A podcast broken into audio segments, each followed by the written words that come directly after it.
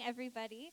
Um, I am Autumn Cole. My husband Jared and I have been a part of the Rock Church for just over a year now uh, with our four kids, and we are the new uh, youth leaders here at church. Uh, Vaughn, th- thank you. Uh, Vaughn and Jill, Vaughn's brother, got married this week, so they are traveling back with their three little ones. So if you could just keep them in your prayers, if you have ever traveled with small children, you know that that is not a small feat. So just keep them in your prayers uh, as they are traveling back. Uh, I am really happy to be here this morning, and as I was going over my notes, our nine year old said to me, Don't worry, mom, you can't fail as long as you're teaching about Jesus. And failure hadn't crossed my mind until that point, but we are going to be talking about Jesus. We are in the last uh, week of our series, the Love Like Jesus series, and we've been looking at this idea that if we want to live like Jesus, we have to love the way that Jesus did. And in our first week, uh, Vaughn talked about forgiveness. And when Jesus was hanging on the cross, there was a criminal next to him who asked for forgiveness. And Jesus extended that to him. And not only did he give him forgiveness, but he took it a step further and he showed him God's goodness. And he said, I will see you in paradise. And so the challenge to us is if we are going to love like Jesus, we have to forgive others. And then we also have to pray blessings and God's goodness over their life. And then last week, Vaughn talked about the story of Jesus washing the disciples' feet. This idea that if Jesus could leave heaven and he could come to the earth and he would do the lowliest of low jobs to serve those around him, then we need to do the same. We need to be serving our church and we need to be serving our community.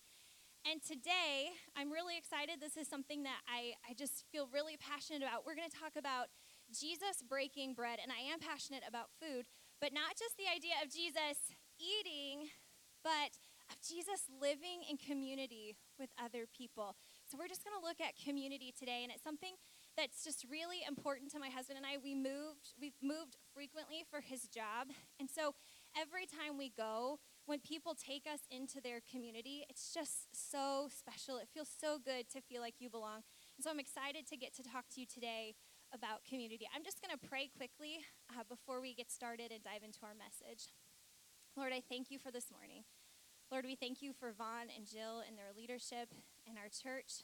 And I thank you for those who are here this morning. Lord, I pray that you would hide me behind your cross, Lord, that it would not be my thoughts and my words that come forward, but that it would be you, Father. I pray that you would speak to each and every heart here, Lord, and that you would use this time to just uh, powerfully impact our lives. It's in your name I pray. Amen. So, so, every once in a while, someone will ask you the question, especially if you're in a new in a, a group of people, and they'll say, "If you could go back to any time in your life, what point would you revisit?" And I never have a really great answer because there are several times in my life that I've experienced something really great that would be really fun to revisit. But I can tell you that there's a time in my life that I would never, ever want to revisit, and that was middle school. Sixth through eighth grade. I hated middle school so much. I was an oldest child in my family. In my uh, family group, my cousins, my cousin Alicia was a month older than I was. So we were in the same group. We were the oldest in our family, and we went to a small church plant where we were the oldest kids in the church. We knew exactly zero older kids who could guide us and kind of how to at least function relatively cool in middle school. And so I hated middle school. And I was a kid who had really high anxiety. And then you have puberty and everything else that happens during sixth through eighth grade. It was just awful. I hated it. And every day I would go and I was a nervous wreck and I never looked cool and I was never put together. But the worst feeling ever was walking into the cafeteria, especially on the first day of school. And I had come from an elementary school where I had a class of about 15 or 16. And when I went to middle school, I was suddenly surrounded by like almost 300 other sixth graders. And so when I walked into the cafeteria, I knew hardly anyone. And I don't know if it was a rule or if it was just that people were that mean, but there were like seven chairs to a table. And so if you got there late, they would say, Sorry, there's not room for you. Or you would approach a table and you knew by the looks of what they were wearing and what you were wearing that you didn't belong there. And so I felt like I was constantly feeling rejection. I felt like I was always on the outside looking in. Like I never really fit in. But thankfully, we outgrow middle school, and life got a little better in high school and college, and I am a fully functioning adult. So I survived middle school. But what I've loved as I've studied God's word is that Jesus, he always made a place for everyone. If you'll indulge my illustration, he never said you couldn't sit at his table. In fact, he would pull up a chair, he would build a bigger table if he needed to. But if someone wanted to connect with Jesus, he would say, Yes, come here, let me hear your story, let me tell you mine. I want to tell you the story of my father. And he would change their life. Jesus always made sure that people had a place where they could belong. Community was really important to him.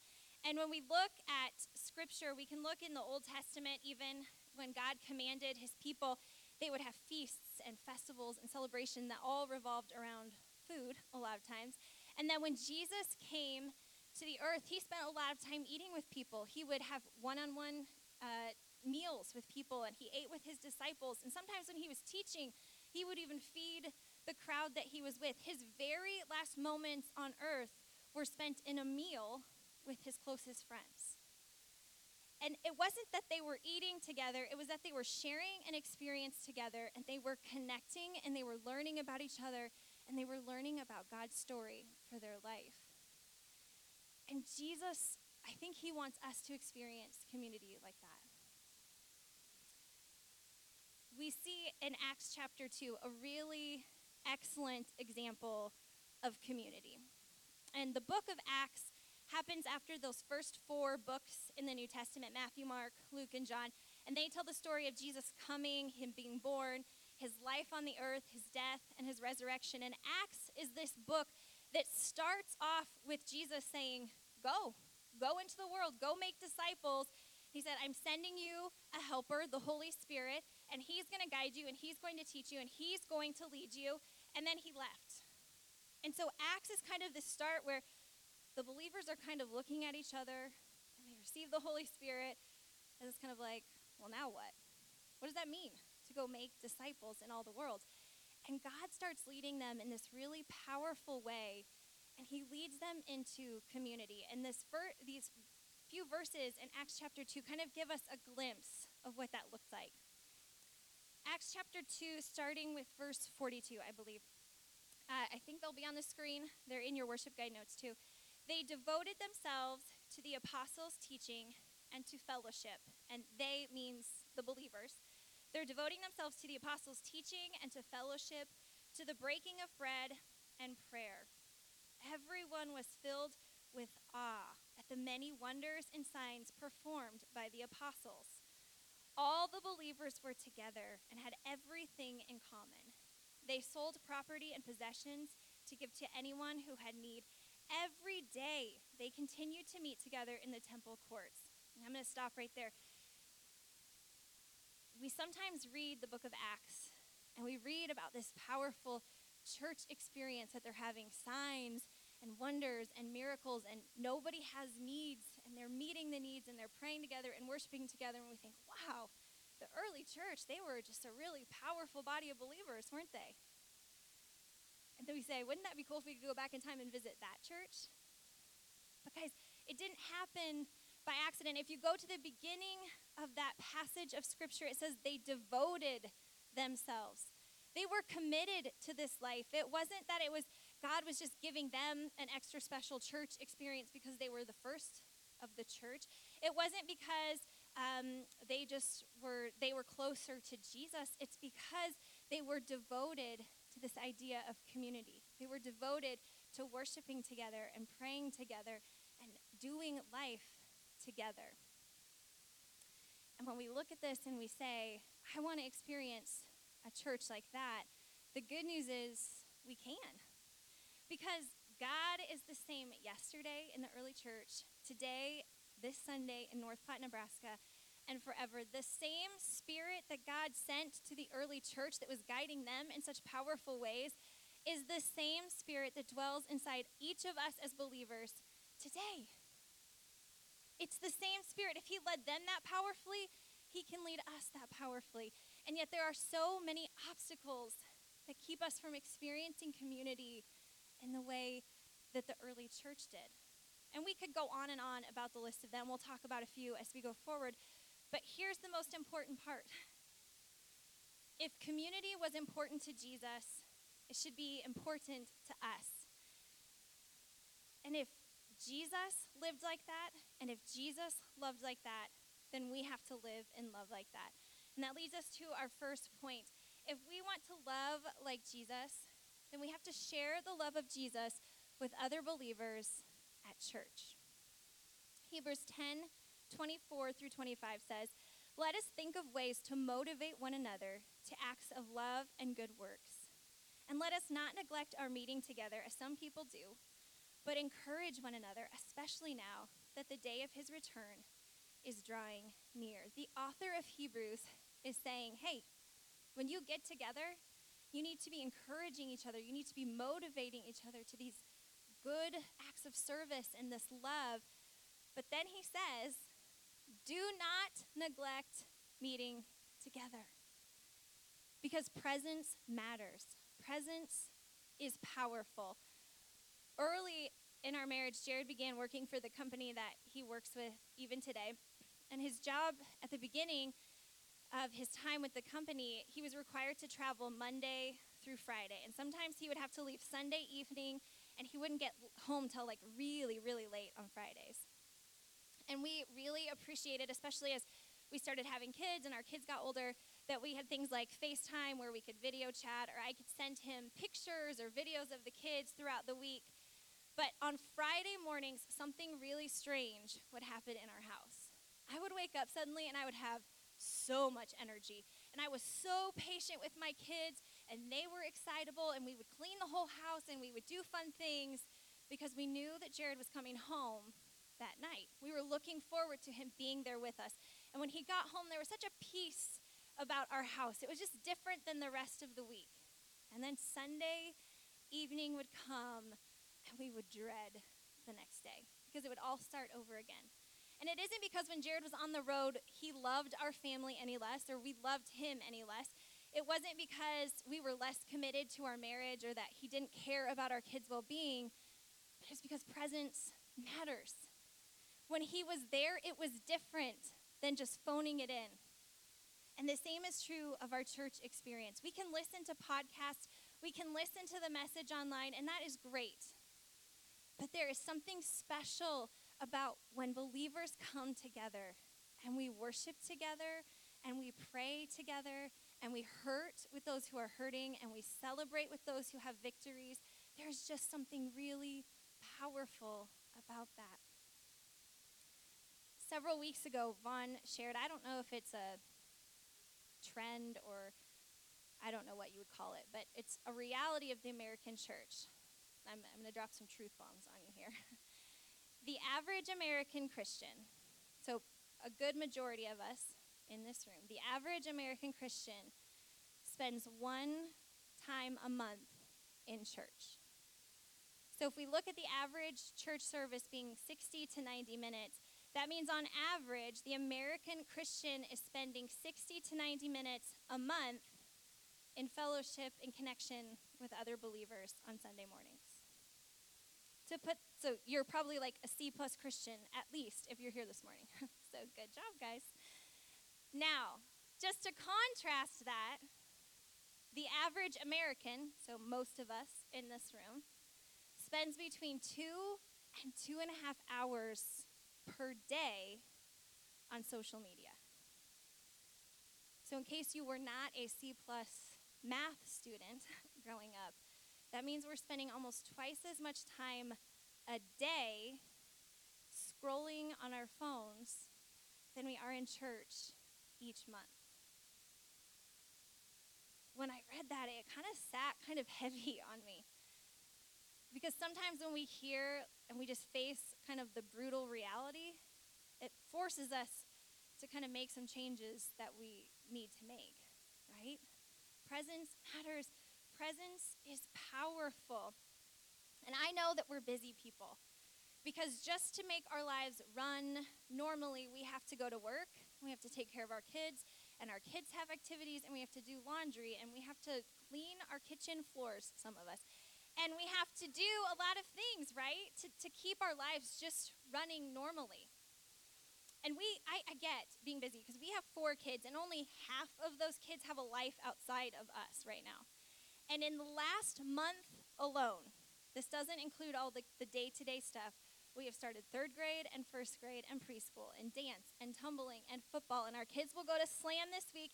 Jared and I will lead youth group this week. And we attempted to potty train our two year old all in this process. And you know, sometimes when you look at your schedule and you say something's got to give, I would like to say it was something noble that we gave up, but we just gave up on potty training. She is still in diapers. It did not go well. But we are a busy house. We get it. We know what it means to be busy. But we have also, since the very beginning of our relationship, prioritized going to church together. Because we know that presence is powerful, that it matters if we're there. And we don't do it perfectly. It's not like we have perfect attendance awards at church. But presence is so powerful. It matters so much that Jesus left heaven and he came to earth. He left the glory and the majesty and the awesomeness of his home in heaven to come to earth. And he could have checked in and he could have done what he needed to do and he could have left. But when he was here, he spent his time connecting with people, spending time. He went to temple, he preached messages, he had dinner with people, he spent time with other believers. If it was important to Jesus, it should be important to us. And if we want to live like Jesus, we have to love like Jesus. And that means we do that with a body of believers at church. Our second point this morning is that we can, the second way we can love like Jesus is we love like Jesus with a committed community of people. And I know you're reading that and you're saying you're getting a little redundant, Autumn. You already told us to be at church every week. But I think Jesus took it a step further. He didn't just show up to temple and learn God's word and have conversations there. And he didn't just preach to thousands and then go home for the night and go about his day. Remember, often in the New Testament, after Jesus would do teach to thousands of people, and he would come away in the evening and he would be exhausted, he would be surrounded by his closest friends. And what were they doing? They were talking about the things that he taught them. They were sharing their lives together, they were eating together, and they were just doing life together. There is power in our corporate worship for all of us to be together here on Sundays. But I think some of the deepest transformation that happens in our life is not necessarily on Sunday morning, but when we get together with believers outside of church and they share their story and we share our story and we say, God, what is your story? That's when powerful transformation happens. And at the Rock Church, community is actually one of our values. And oddly enough, this week we're kicking off what we call our community groups. We believe so much that powerful transformation happens when we get together and we get a little more intimate and we get to know each other and we're connected a little more that we create a time for you to get together with other believers to grow and to transform, to share your story, to hear other stories, and to ask what's God's story. And this week, we will kick off our community groups. We have sign-ups in the back in case you missed those. And you can get online and you can sign up. Or if you're a 6th through 12th grader, you can hang out with us. That's your community group. Acts chapter 2 verses 46 through 47. I'm going to revisit the last part of those verses. It says, They broke bread in their homes and ate together with glad and sincere hearts, praising God and enjoying the favor of all the people. And the Lord added to their number daily those who were being saved. Not only did Jesus spend time connecting with people a little more personally, but the early church did this. It says they broke bread in their homes, plural. It wasn't like they got together for a service eh, for a potluck dinner, which I'm sure they did, but they were meeting in individual homes and groups, and they were sharing a meal together, and they were sharing what God was doing. They were sharing their needs. They were just doing life together. And they were benefiting, but something even more powerful happened. the end of that verse says, And the Lord added to their number daily those who were being saved. You see, when they were loving each other and doing life together, and God was doing powerful things in the midst of this community, there were people on the outside who were looking in. And these believers weren't creating like a Christian country club where it was exclusive membership and you had to dress a certain way or talk a certain way or act a certain way. But when people would say, Why are you guys doing that? Or what is going on in your life? They would say, Let me introduce you to Jesus. And lives daily were being changed by the gospel. And I think that same thing happens in our communities. We led a community group uh, last spring at our home, and something kind of cool happened. We would have a bunch of cars pull up every Sunday evening, and our neighbors started saying, What are you having a party without us? And we were like, Actually, no. Would you like to come to the party?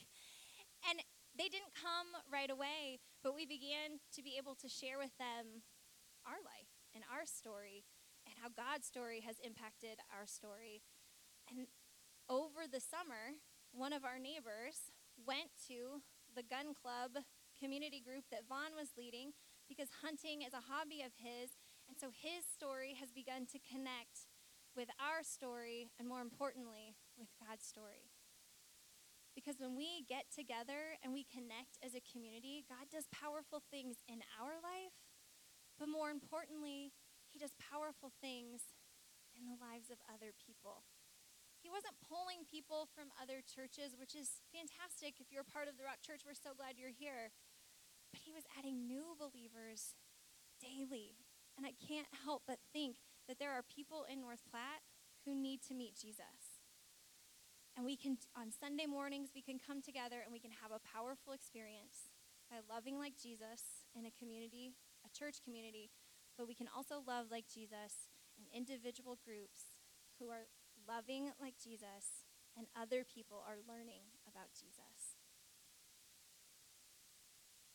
I don't, I, don't know where you're sitting this morning. I know some of you are hearing this message and you're like, I'm a C plus. I'm okay with that. I would challenge you to just look at your schedule and say, what would it take to get here twice a month? What would it take to be here three times a month? What would it take to get here regularly? Because I firmly believe that if you can get here, God will meet you here and He will begin to do some really great, powerful things in your life. And I know some of you say, Autumn, I'm a regular attender. I'm like B plus, A minus Christian. If attendance is what matters, I'm on it. And my challenge to you would be take it a step further. Just like Jesus, find a group a friends, I don't care what you want to call it a community group, a small group, a Bible study. Get plugged in and start sharing your story and let others share their story and ask God, how do you want to be a part of this? And I guarantee you, powerful things will happen. Some of the most transformational times in my life is when I was serving and living life with other believers who were just encouraging and praying, and we were sharing life together. And God met us every single time. And other lives were being impacted as well. And then maybe you're sitting here this morning and you're like, wow, all this talk about community sounds great, but maybe you feel like you're on the outside looking in. Like maybe you don't have a seat at the table. And friend, I have really good news for you. Jesus, He saved you a seat. He is ready to start a relationship with you. He's ready to change your life and get you plugged into this community. He loves you so much. Would you guys bow your heads? We're going to pray.